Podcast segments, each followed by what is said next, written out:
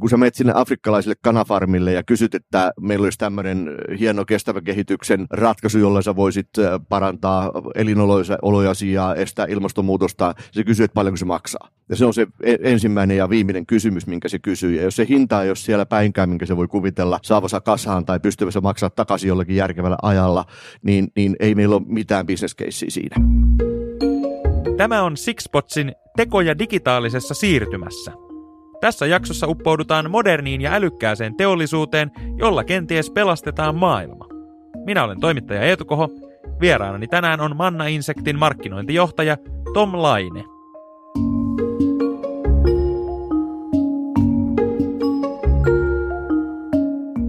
Tom Laine, teidän Manna Insektin liikeidea on niin modernin kuuloinen, että saat tähän alkuun ihan itse kertoa, miten se menee. Niin, tähän on sellainen perusongelma, että joka kerta kun me esitellään tämä, niin se on, kuulostaa eriltä, riippuu siitä, että kenelle kerrotaan ja mikä on, mikä on niin kuin meille sisäisesti, voisiko sanoa, tärkeimpänä agendalla.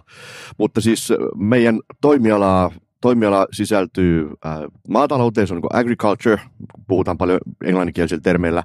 Se on agritekkiä, eli tuotetaan teknologiaa ja erityisesti vieläpä hyönteisten kasvatusteknologiaa. Ja näiden hyönteisten sitten avulla kierretään biojätettä takaisin käyttöön muun muassa eläinruuaksi ja, ja rehuksi ja muun muassa kalarehuksi ja sitten sivutuotteena syntyy maanparannusainetta. Ja sitten jos vielä tullaan maanläheisemmäksi, niin mitä te teette sitten käytännössä ja minkä ongelman se ratkaisee? No käytännössä me ratkaistaan jäte, jätteenkäsittyongelmaa ja toisaalta korvataan soija proteiinilähteenä eläinrehussa. Ne on ne pääasialliset niin kuin ongelmat, mitä ratkaistaan. Ja käytännössä siis on ihan teknologisia tuotteita ja palveluita niihin liittyen, joilla sitten hyönteisiä voidaan kasvattaa missä päin maailmaa tahansa ilmasto-olosuhteista riippumatta.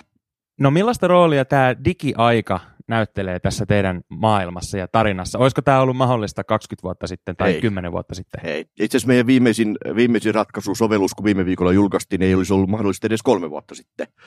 Et meillä on hyvin pitkälti sellaisia prosesseja ja työkaluja, jotka ensinnäkin tietysti auttaa meitä monitoroimaan ympäri maailmaa meidän kasvatuskontteja, missä niitä asiakkaat hyönteisiä kasvattaa. Niitä voidaan etäohjata Suomesta käsin.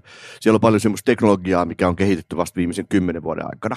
Ja meidän uusin, uusin palvelu on sitten tämmöinen mobiilisovellus, jolla voidaan sitten monitoroida ja, ja hallinnoida tämmöisen yksittäisen kasvatuskontin esimerkiksi työmäärää ja inputtia ja outputtia ja kustannuslaskelmia siihen liittyen. Ja sitten se on vielä tekoäly ohjattu niin, että, että se ehdottaa sulle millaisia toimenpiteitä siellä siellä kasvatuskontissa kannattaisi seuraavaksi tehdä, tai, tai antaa ohjeistusta siihen, että mitkä niin kuin prosessin vaiheet kannattaa ottaa seuraavaksi huomioon ja mihin kannattaa valmistautua. Eli muun muassa tämä tekoälylähtöisyys on semmoinen, mikä on viimeisen kahden, kolmen vuoden aikana oikeastaan tullut vasta niin pitkälle teknisesti, että, että me ollaan nyt pystytty sitä hyödyntämään. Mistä ajatus ja idea? Ähm, no tämä on semmoinen hassu juttu, että, että se hyönteinen, mitä erityisesti meidän kasvatuskonteissa kasvatetaan, mihin se on optimoitu ja mikä niin kuin globaalisti tällä hetkellä katsotaan ehkä hyödyllisimmäksi hyönteiseksi, on tämmöinen kuin musta sotilaskärpänen. Ja sitä on muun muassa tutkittu Oulun yliopistolla. Oulun yliopiston sitten eräs vanhempi professori törmäsi muutamaankin meistä eri tilanteissa ja kertoi tästä, että hän on kasvattamassa tämmöisiä kärpäsiä ja kärpästen keinopesiä ja mun mielestä oli hulluin idea ikinä. Mä toivotin vaan onnea ja totesin, että on se onnea valitsemalla tiellä, että e, mä en ole kiinnostunut tästä ideasta. Mutta sitten kun tämä sama idea esitettiin mulle puoli vuotta myöhemmin täysin erilaisena bisneskeissinä mun hyvän ystävän Ykä Marjosen toimesta, niin, niin innostuin ihan valtavasti. Hän ei enää puhunutkaan keinopesistä ja kärpästen kasvattamista, vaan hän puhui juurikin tekoälyohjauksesta ja hän puhuu, puhuu tota, tämmöisestä klimatisoinnista, eli voidaan luoda tämmöinen keinotekoinen ilmasto kasvatuskontteihin niin, että niitä mustasotilaskärpäsen toukkia, tämmöisiä trooppisia eläimiä tai, tai hyönteisiä voidaan kasvattaa vaikka Antarktiksella, niin silloin mä olin ihan valtava innostunut, että hei, tähän mullistaa maailman, että missä tahansa päin maailmaa voidaan tuottaa hyönteisproteiinia ja kierrättää jäte tehokkaasti takaisin käyttöön. Mun mielestä oli huima idea. No kerros nyt vielä mulle, kun hyönteiset on mulle tuttuja lähinnä siitä, että kun mä istun mökkiterassilla, niin mä läpsin siinä hyttysiä ja varon paarmoja. Niin mitä nämä mustasotilaskärpäset nyt sitten tekee? Mitä Joo. niillä tehdään? Mustasotilaskärpänen on tosiaan tämmöinen trooppisilla ja subtrooppisilla alueilla elävä hyönteinen, joka on äärettömän tehokas äh, siis hyödyttämään, hyödyntämään biojätettä. Eli se syö kaikkea eloperäistä melkeinpä, mikä vastaan tulee. Ja sitten toisaalta tämä toukka, kärpäsen toukka itsessään kasvaa, jolle nyt ihan väärin muista, niin kahdessa viikossa 10 000 kertaiseksi. Eli se, se, se on ihan valtavan tehokas kierrättämään sitä, sitä voisiko sanoa, että hyödyntämätöttää jätettä tai el, tämmöistä eloperäistä materiaalia. Ja toisaalta sitten se on myöskin ravintoarvoiltaan sellainen, että se on äärettömän hyvä, lähes täydellinen esimerkiksi kanaruuaksi tai, tai sitten hyödynnettynä vaikkapa, vaikkapa lemmikkieläinruuaksi osana sitten lemmikkieläimen eläinruuan proteiinia. On niin proteiinilähteenä. Jos mennään tähän manna-insektin tarinaan tarkemmin, niin mikä sellainen oivallus sieltä on sulle painunut kiinnostavimpana mieleen? No kyllä tällä hetkellä mä oon ehkä innostunein siitä tekoälystä ihan vaan sen takia, että se on tuonut ihan uusia ulottuvuuksia, että me ollaan voitu opettaa sille tekoälylle just meidän näkökulma siihen, että miten se biojäte kannattaa hyödyntää, että millaisia reseptejä siitä tehdään, jotta se olisi mahdollisimman tehokkaasti hyödynnettävissä ja, ja toisaalta se, että prosessissa ei synny minkäännäköistä hukka, hukka niin kuin materiaalia, ei synny minkäännäköistä jätettä, vaan päinvastoin kaikki eloperäinen jäte voidaan kierrättää takaisin hyötykäyttöön. Mun se oli ihan huima juttu. Et siinä on tavallaan tämä ideologinen puoli ja sitten toisaalta sitten ne tekniset ratkaisut on kyllä aika, aika kiinnostavia. Varsinkin kun mä itse siis paitsi markkinointimerkonomi myöskin ohjelmistoinsinööri, niin tässä on niin semmoinen niin lukkarirakkaus vähän kumpaankin osapuoleen, että mä pääsen tekemään markkinointiin tämmöiseen hyvinkin tekniseen ja, ja moderniin ratkaisuun. Mistä nämä oivallukset ja ratkaisut on peräisin? Onko se sieltä Oulun yliopiston suunnalta vai miten tämä teidän niin kuin ekosysteemi pyörii? Mistä Joo. näitä nerokkaita ja maailmaa mullistavia oivalluksia tulee? No tässä kävi niin hassusti, että se alkuperäinen idea, mikä, mikä, mikä tosiaan tämä yliopistoprofessori meille esitteli, niin me, me unohdettiin se hyvin nopeasti ja todettiin, että se ei vaan ole järkevä business case. Että se voi olla kiinnostava tutkimuskohde ja sieltä, siellä on niin kuin kauheasti jänniä juttuja vaikkapa nyt sitten geenibiologille, mutta se, että afrikkalainen kanafarmari ostaisi sen takia jotakin meidän tuotteita, niin ei, ei ehkä ole ensimmäinen niin kuin oletus. Mutta äh, kyllä ne tulee ihan puhtaasti siitä, että me ollaan valtavan asiakaslähtöisiä. Siis me ollaan alusta alkaen lähetty siitä, että me ensin opeteltiin itse kasvattamaan niitä toukkia, sitten me ostettiin kanoja, alettiin syöttää kanoille niitä, katsottiin miten ne reagoi. Meillä on ollut biologi mukana sitten tutkimassa niiden ravintoarvoa ja, ja meillä on ollut jätefirmoja, jotka auttaa ymmärtää sitä, että millaista jätettä kierrätetään ja missä muodossa ja kummuisia määriä ja kummuisilla kustannuksilla. Ja sitten me ollaan lähdetty ihan puhtaasti kokeilemaan ja, ja tarjoamaan niitä ratkaisuja. Ja ensimmäinen kontti muistaakseni taisi lähteä äh, Keniaa ja sen jälkeen lähti Espanjaan ja sitten tuli Suomeen ja nyt sitten alkaa olla viidellä mantereella, olisiko 15 maata suurin piirtein, missä meillä on nyt sitten näitä meidän ratkaisuja pyörimässä ja jatkuvasti me saadaan niistä inputtia. Tietysti tämä yksi niin kuin tavallaan siitä on tämmöistä niin kuin modernista digikulmasta on se, että me tosiaan niin kuin etämonitoroidaan kaikki niitä, eli me kerätään valtavasti dataa siitä, että mi- missä olosuhteissa nämä, nämä toukat toimii äh, milläkin tavalla, ja ilman kosteutta ja, ja lämpötiloja ja kaikki tämmöisiä asioita. Me seurataan ihan jatkuvasti, ja sieltä tulee valtavasti lisätietoa sille, että miten niitä meidän ratkaisuja kannattaisi kehittää, ja mitkä on niitä meidän asiakkaille tärkeimpiä ongelmia, mitä meidän seuraavaksi kannattaisi sitten lähteä ratkaisemaan. Eli jälleen kerran maanläheisesti sanottuna, ilman sitä digitaalisuutta, ilman sitä tekoälyä, niin teidän toiminta ei olisi mahdollista. Se on just näin. Ja oikeastaan tässä kohtaa niin kun se data, mitä meille tulee, niin voi sanoa, että se on tämmöistä niin kun äh, mobile to mobile, eli se tulee käytännössä verkon yli se data. Siellä on, on simmikortit siellä konteissa ja, ja ne lähettää sitten, sitten tota, ja niissä on itse asiassa tämmöinen globaali simmi, eli mistä päin maailmaa tahansa me saadaan sitä data käyttäen. No mua kiinnostaa se, että jos mä olisin nyt kanafarmari Etiopiassa, niin miten mä päädyn teidän asiakkaaksi? Se on hyvä kysymys. Me ollaan itse asiassa lähestytty tätä niin, että me jaetaan ihan valtavasti tietoa ilmaiseksi. Meillä on ilmaisia webinaareja ja meillä on tulossa e-kirjaa ja, ja julkaistaan artikkeleita ja ollaan ke- erilaisilla keskustelufoorumeilla tosi aktiivisia. Ja jaetaan ihan puhtaasti tietoa siitä, että yleensäkin on mahdollista ja, ja mitä se tarkoittaa sille kanankasvattajalle tai kalafarmarille jossakin Ugandassa. Ja, ja suuri, suorastaan meidän on useimmissa tapauksissa täysin mahdoton tunnistaa meidän asiakas etukäteen, koska ne voi olla melkein kuka tahansa, joka on hyönteistä kiinnostunut tai jolle nyt sattuu olemaan pääsy johonkin biojätteeseen tai, tai kaloja tai kanoja tai liskoja tai jotakin, jotakin muuta. Tai vaikka kiinnostunut eläin, eläinruuista ja, ja haluaa lähteä niitä valmistaa ekologisella tavalla.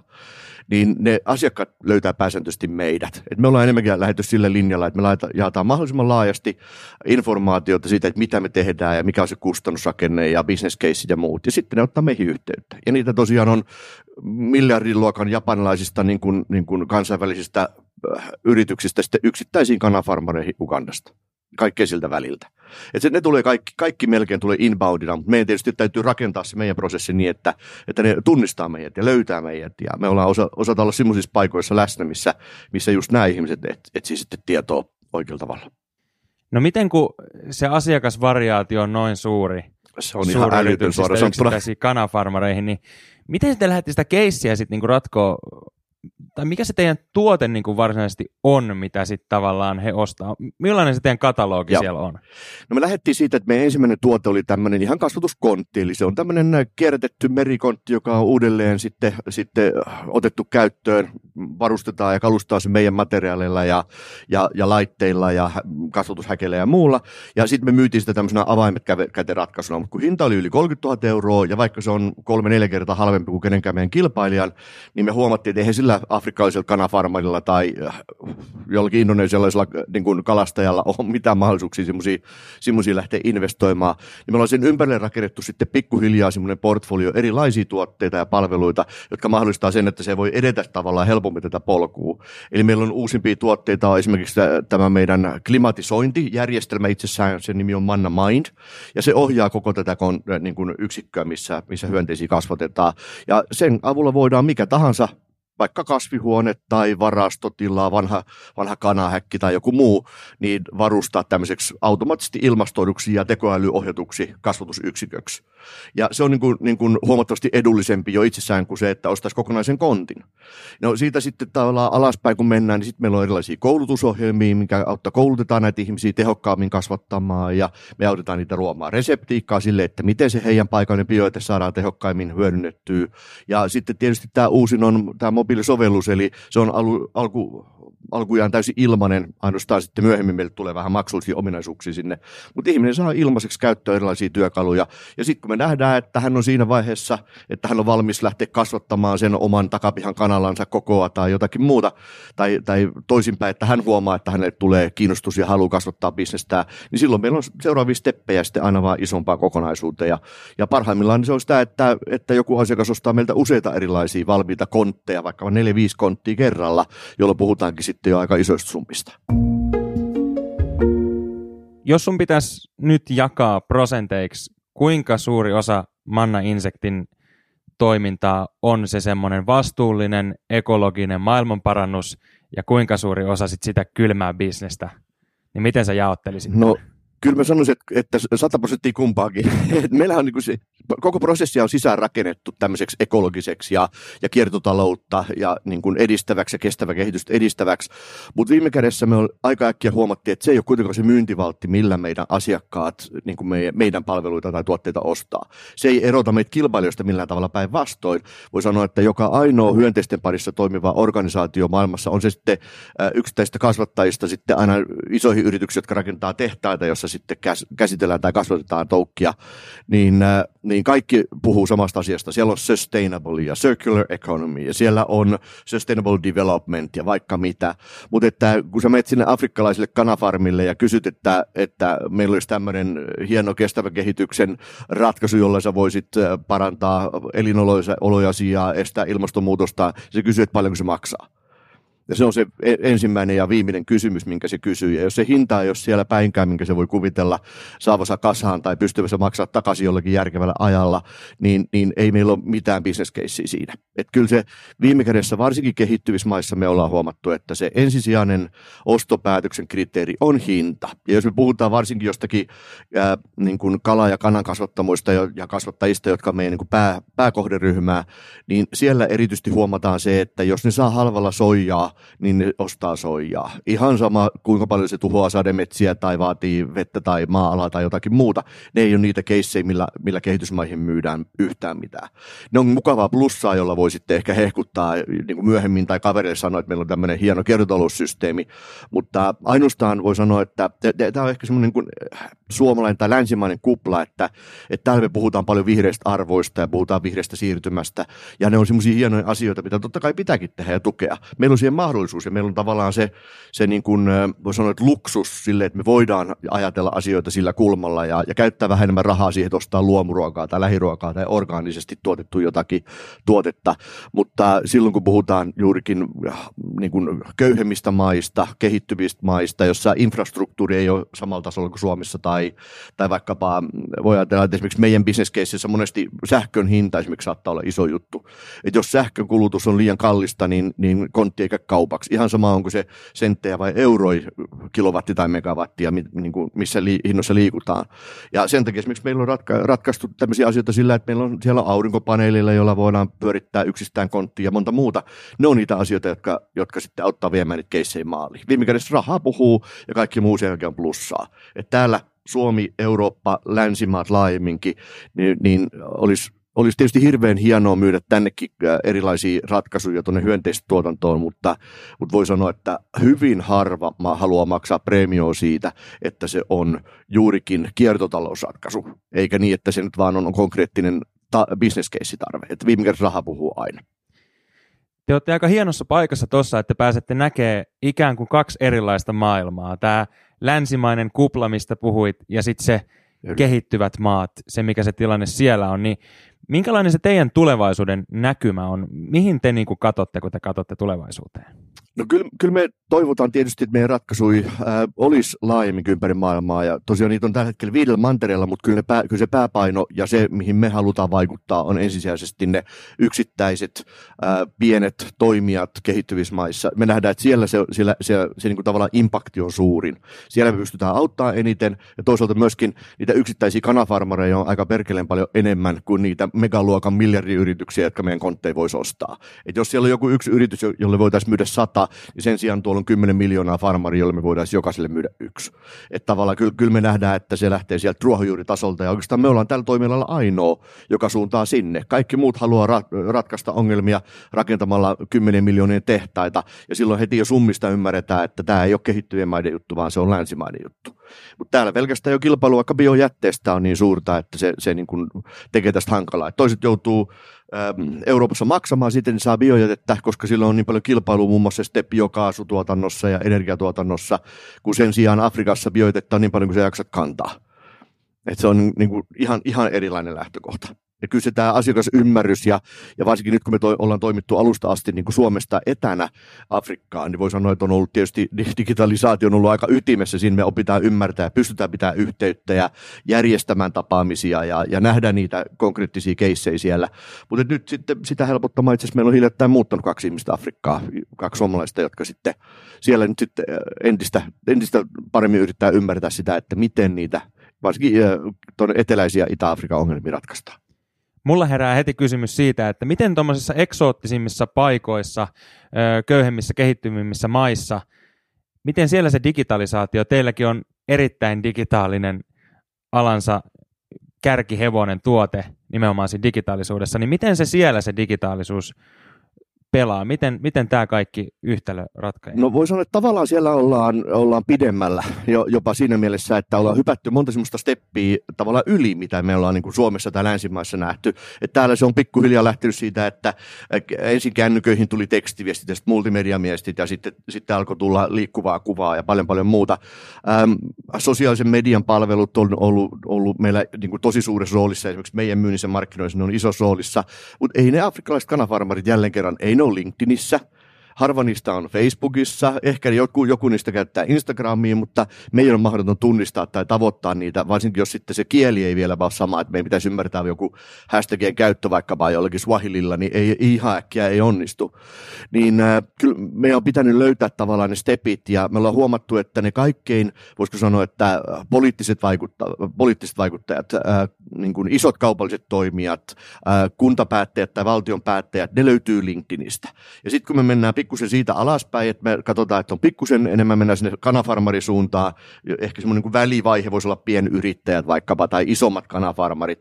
Niitä löytyy sitten Facebook-ryhmistä, LinkedIn-ryhmistä. Me löydetään niitä, niitä jonkun verran googlaamalla ihan vaikka niiden verkkosivujen puitteissa. Mutta sitten kun me halutaan laajemmin tavoittaa, niin itse asiassa WhatsApp-ryhmät on semmoinen afrikkalaisten keskuudessa äärettömän suosittu juttu. Ei ne, ei ne tosiaan käytä välttämättä sitä perinteistä somea, ainakaan siinä, siinä mielessä ja sillä tavalla, kun me käytetään täällä, mutta että WhatsApp-ryhmät, sitten kun me löydetään se yksi paikallinen näin sanottu influenceri tai tämmöinen tunnetumpi tyyppi tai palveluntarjoaja, niin hänen takanaan saattaa helposti olla kaksi 300 farmaria. Ja jos me saadaan tämän kaverin kautta viesti välitetty johonkin WhatsApp-ryhmään tai saadaan pääsy sinne, niin se, se tavallaan avaa ovet sitten sinne ihan ruohonjuuritasolle. Tämä saattaa olla täysin väärä mielikuva, mutta mä kun mietin esimerkiksi suomalaista kanafarmaria, niin hän ei mun mielessä vaikuta semmoiselta tyypiltä, joka on ekana hyppäämässä tekoälyn kelkkaan tai muihin digitaalisiin ratkaisuihin, niin miten vaikka Afrikassa, Joo. miten tämä asennepuoli siellä, onko he valmiita uudistumaan, on, onko he niinku moderneja ajattelulta? Äh, kyllä ja ei. Et, et varsinkin monet semmoiset äh, tahot, jo, jotka sitten konkreettisesti meiltä kontteja tai näitä, äh, näitä ohjausyksiköitä ostaa, niin useasti on tämmöisiä keskittymiä, että siellä on pieni yritys, jossa on muutamia ihmisiä tai, tai paikallinen vaikka joku tämmöinen niin kuin paikallinen kyläyhteisö. Ja sitten sieltä löytyykin useampia ihmisiä, että joku, joku ymmärtää ehkä vähän se tekniikan päälle ja joku taas kanojen päälle ja joku jonkun muun päälle. Sitten sieltä saattaa tulla hyvinkin valistuneita kysymyksiä, mutta ei, ei ne ole kuitenkaan niitä ostokriteerejä. Ei ne osta tekoälyä, vaan ne ostaa sitä, että ne saa tuotettu itse äh, halvalla sen oman kanan ruokansa ja paikallisella biojätteellä ja voi tehdä vähän jopa toimeentuloa rahaa sillä, jos me ajatellaan, että jollakin meidän kontilla keskimäärin Afrikkalainen pystyisi tuottaa vaikkapa pari tuhatta dollaria itselleen toimeentuloa, se on valtava iso raha Afrikassa. Niin, niin äh, kyllä ne aika äkkiä niin kun ymmärtää sitten sen, että ahaa, että täällä on hienoa äh, teknologiaa taustalla ja, ja saattavat jotakin sitten ymmärtää, mutta ei ne sen takia tosiaan sitä osta. Se, se, on, se, se on oikeastaan semmoinen niin enemmänkin meidän näkökulma siihen, että miten se on mahdollisimman helpoksi tehty, jotta sille farmerille ei tarvitsisi niin kuin mennä näyttää kädestä pitäen, että miten, mihin suuntaan ruuviin pitää vääntää ja montako kierrosta tai, tai puhumattakaan, että sille pitäisi kertoa jotakin ohjelmoinnista tai kood, niin kuin koodin, koodin ymmärtämisestä. Että kyllä se on tehty niin yksinkertaiseksi ja helpoksi, että me voidaan periaatteessa ottaa kuka tahansa kadulta ja sanoa, että hei, muutaman tunnin äh, tota, koulutus meidän kanssa ja sitten lähdetään tekemään reseptiä yhdessä ja sen jälkeen kuukauden päästä sä voit tehdä tätä ihan omille ja lähteä vaikka kouluttaa kavereita.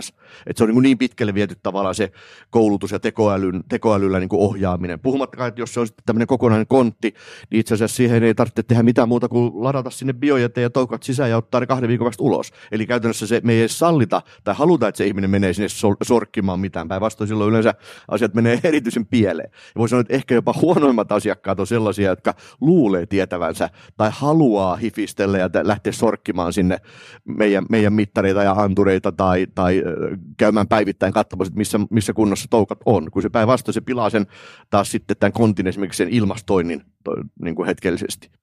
Mulle tulee heti mieleen juuri semmoinen arkkityyppi, jolle antaa minkä tahansa digitaalisen vempaimen ja hän heti tietää, miten se toimii. Täysin tietysti tietämättä oikeasti. Me, me, meillähän voi sanoa, että se ohjausyksikkö varsinkin, joka, joka on siis kaiken tämän niin kuin ison teknologian ydin, niin, niin se on niin kuin enemmänkin tämmöinen black box, eli sä et saa koskea sinne sisälle. Et siellä on tiettyjä antureita, jotka mittaa sitten ilmankosteutta ja, ja, ja tota, lämpötilaa ja monta muuta asiaa, vaikka hiilidioksidipitoisuuksia, monoksidia, mutta mut niin kun, se on tekoäly, joka sitä ohjaa ja me sitten etämonitoroidaan. Sieltä korkeintaan tulee hälytyksiä, jossa sanotaan, että hei, käypä katsomassa, että joku on käynyt avaamassa sun konti ovet ja käy sulkeen ne. Tai käypä katsoa, että siellä näyttää olevan joku tuntematon tyyppi heilmassa sun tiloissa. Että niin kuin tavallaan nämä on niin kuin siellä sen tasoisia toimenpiteitä, mitä me halutaan, että se farmari tekee, eikä niin, että se lähtee niin kuin miettimään heti, että aha, mitä tällä tekoälyllä voitaisiin tehdä, koska se ei, ole, se ei kuulu hänelle tavallaan. Se, se kuuluu osana sitä meidän niin kuin, niin kuin osaamista ja sitä teknologiapaketti, minkä hän sitten ostaa. Niin ja toihan on mun mielestä nimenomaan sen digitaalisuuden ja tekoälyn paras puoli, että se nimenomaan toimii itsenäisesti. Sun ei tarvii tehdä mitään, sun ei tarvii käännellä ruuveja eikä sun tarvii vaan se on rakennettu niin, että se tekee sen työn. Kyllä. Niin. Eikö se ole tarkoitus olla, olla älykäs ja, ja niin kuin tehdä sun elämässä helpoksi, eikä päinvastoin vaikeaksi? Että ei, ei, ei, kuulu lähteä, lähteä hivistelemään itse, jolle tietysti jo osa meidän asiakkaista on valtavan kiinnostunut ihan siitäkin puolesta, että haluaisi, haluaisivat itsekin tehdä sillä jotakin, mutta kyllä me joudutaan enemmänkin toppuuttelemaan, että ei, te ette saa koskea näihin.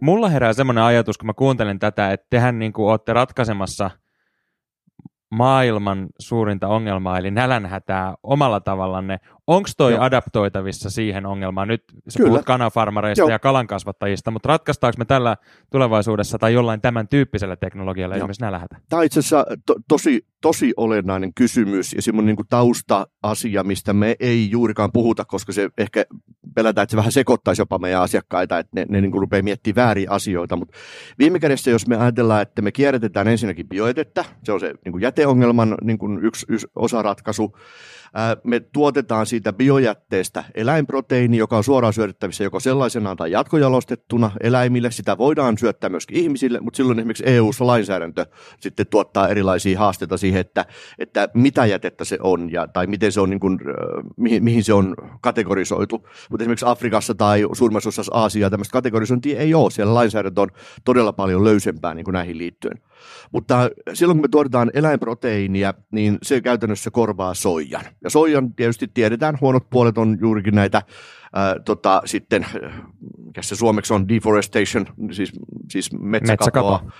Ja, ja tota, sitten esimerkiksi erityisesti sademetsien niin kuin, hakkuita ja, ja monta siihen liittyvää ongelmaa, niin se soija – mitä tällä hetkellä syödetään eläimille, niin on saman aikaan tietysti pois ihmisen ruoasta. Eli, eli me tarvittaisiin vähemmän soijaa ja sitä riittäisi enemmän ihmisravinnoksi, jos me saataisiin tehokkaammin hyödynnetty se jäte ja siitä tuotettu hyönteisproteiini tai eläinproteiini.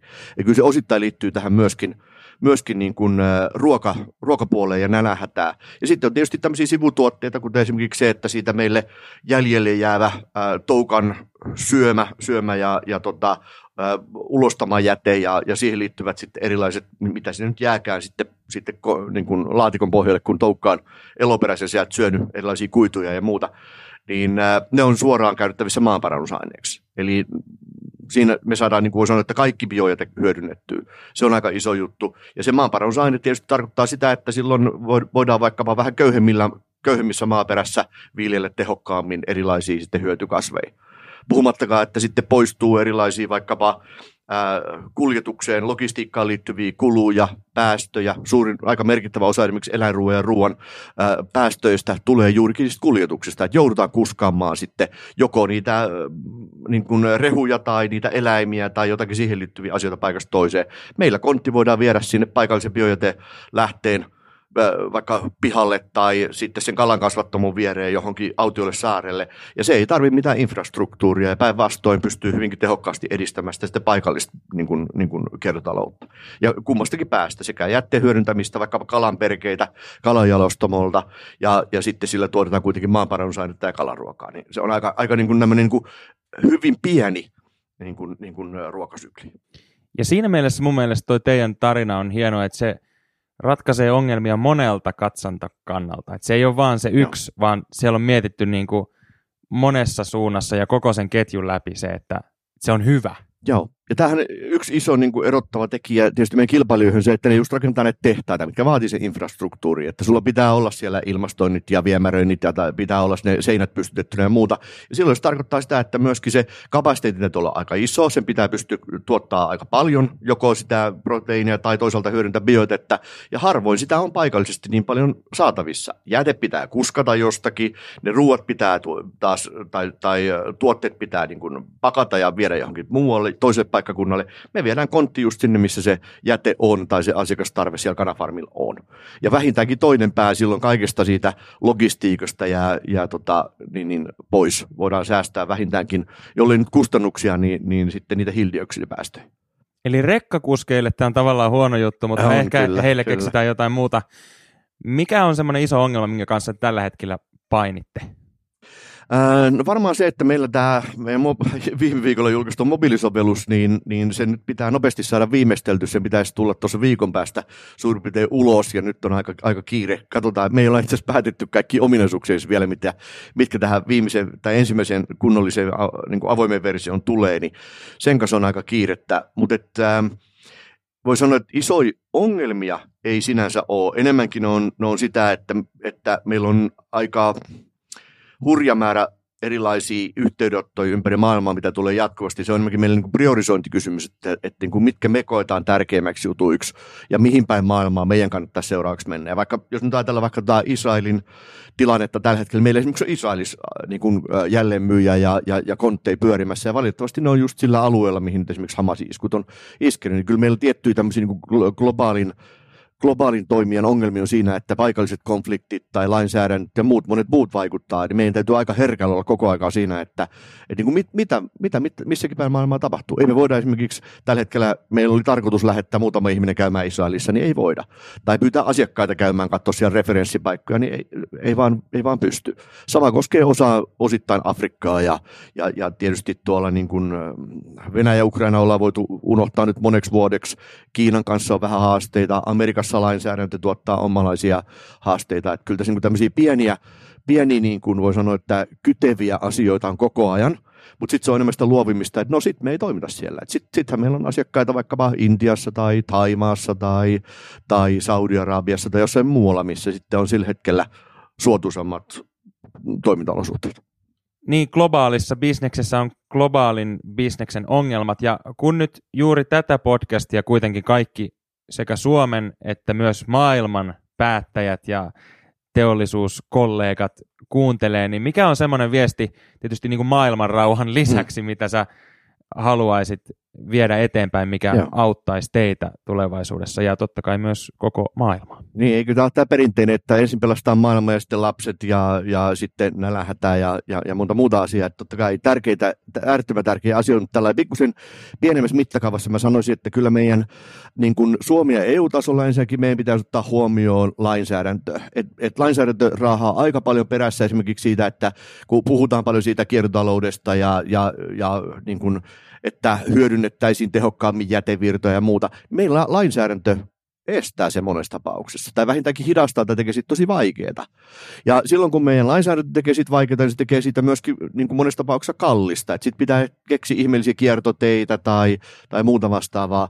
Ja, ja sitten kun puhutaan hienoista hienoista niin kuin, kestävän kehityksen termeistä, niin viime kädessä silloin kun puhutaan kehittyvistä maista, niin ne voidaan aika äkkiä pistää taka-alalle. Että viime kädessä, jos me ei Suomessa tai Euroopassa pystytä tuottaa sellaisia tuotteita ja palveluita, jotka ei ole kilpailukykyisiä hinnan perusteella, niin kaikki hienot hypesanat voidaan, ja, ja niin kuin brändirakennukset voidaan jopa unohtaa. Ja ainakin ne menee taka-alalle ja toissijaisiksi verrattuna siihen, että, että viime kädessä, että sillä asiakkaalla on mahdollisuus ostaa meidän tuotteita ja palveluita kilpailukykyiseen hintaan ja kilpailukykyiseen paikallisella tasolla, eikä Suomitasolla. Suomessakin meillä on muutamia asiakkaita ja, ja Euroopassa jonkun verran. Voi sanoa, että kyllä, kyllä mä on tietyllä tavalla jopa niin kuin vähän herättelisin päättäjiä sekä teollisuus että, että kunta- tai valtiohallinnon päättäjiä siihen, että, että miten meidän tyyppisiä yrityksiä esimerkiksi voidaan tukea sille, että me voitaisiin löytää kotimarkkinasta paremmin asiakkaita, että me löytäisiin Euroopasta helpommin. Et viime kädessä tässä on tosi, tosi paljon semmoisia juurikin lainsäädäntöön ja, ja, ja niin kuin erilaisiin asetuksiin liittyviä haasteita ja vähintäänkin hidasteita, mikä jopa väkisin tietyllä tavalla pakottaa meidät siirtymään sitten sellaisille maantieteellisille maantieteellisille alueille, jotka, jotka sitten ovat jo, jollakin tavalla suotuisampia. Ja varsinkin mun mielestä tämmöinen niin kuin tosi teemallisesti tärkeä asia, minkä parissa me toimitaan, eli, eli niin kuin jätehuoltoa ja, ja ruokatuotantoa ja eläinruokatuotantoa, niin, niin varsinkin tämmöisiä mun mielestä kyllä pitäisi oikeasti aika paljon pistää enemmän paukkuja kuin mitä tällä hetkellä tehdään. Niin on varmaan semmoista vuoropuhelua. Kyllä. Ne lainsääntö, ne lainsäätäjät sinne niin kuin teidän tasolle ja keskustelemaan siitä, että miten sitten tehdään mahdollisimman helppoa, mahdollisimman tehokasta niin. siitä lainsäädännön ja yritysten välisestä yhteistyöstä ja, mä, ja pelikentästä. Ja mä vähän pahaa pelkää, että tavallaan äh, politiikassa ja, ja sitten varsinkin niin kuin, äh, viestinnässä, kun on, on niin kuin kauhean hieno puhua siitä, että ollaan jollakin tavalla sen vihreän siirtymän etulinjassa, mutta että jos toisessa päässä niin kuin toinen ei sitä vähät, vähät välitä, niin, niin se ei voi olla meidän ainoa argumentti, millä me toimitaan. Ja se ei voi olla se, millä perustellaan kaikki päätökset, vaan kyllä meidän pitää miettiä sitä kansallista ja, ja niin kuin alueellista kilpailukykyä myöskin muilta kantilta. Että se, se ei se ei missään nimessä kulminoidu hypesanoihin. Sixpotsin mahdollistaa Sixnet, teollisten alueiden verkosto. Sixnet-verkosto tukee teollisten ja julkisten toimijoiden välistä yhteistyötä ja verkottaa teollisia yrityksiä niiden tarvitsemiin osaamisiin ja TKI-infrastruktuureihin kautta Suomen. Tutustu toimintaan sivustolla six.fi kautta sixnet.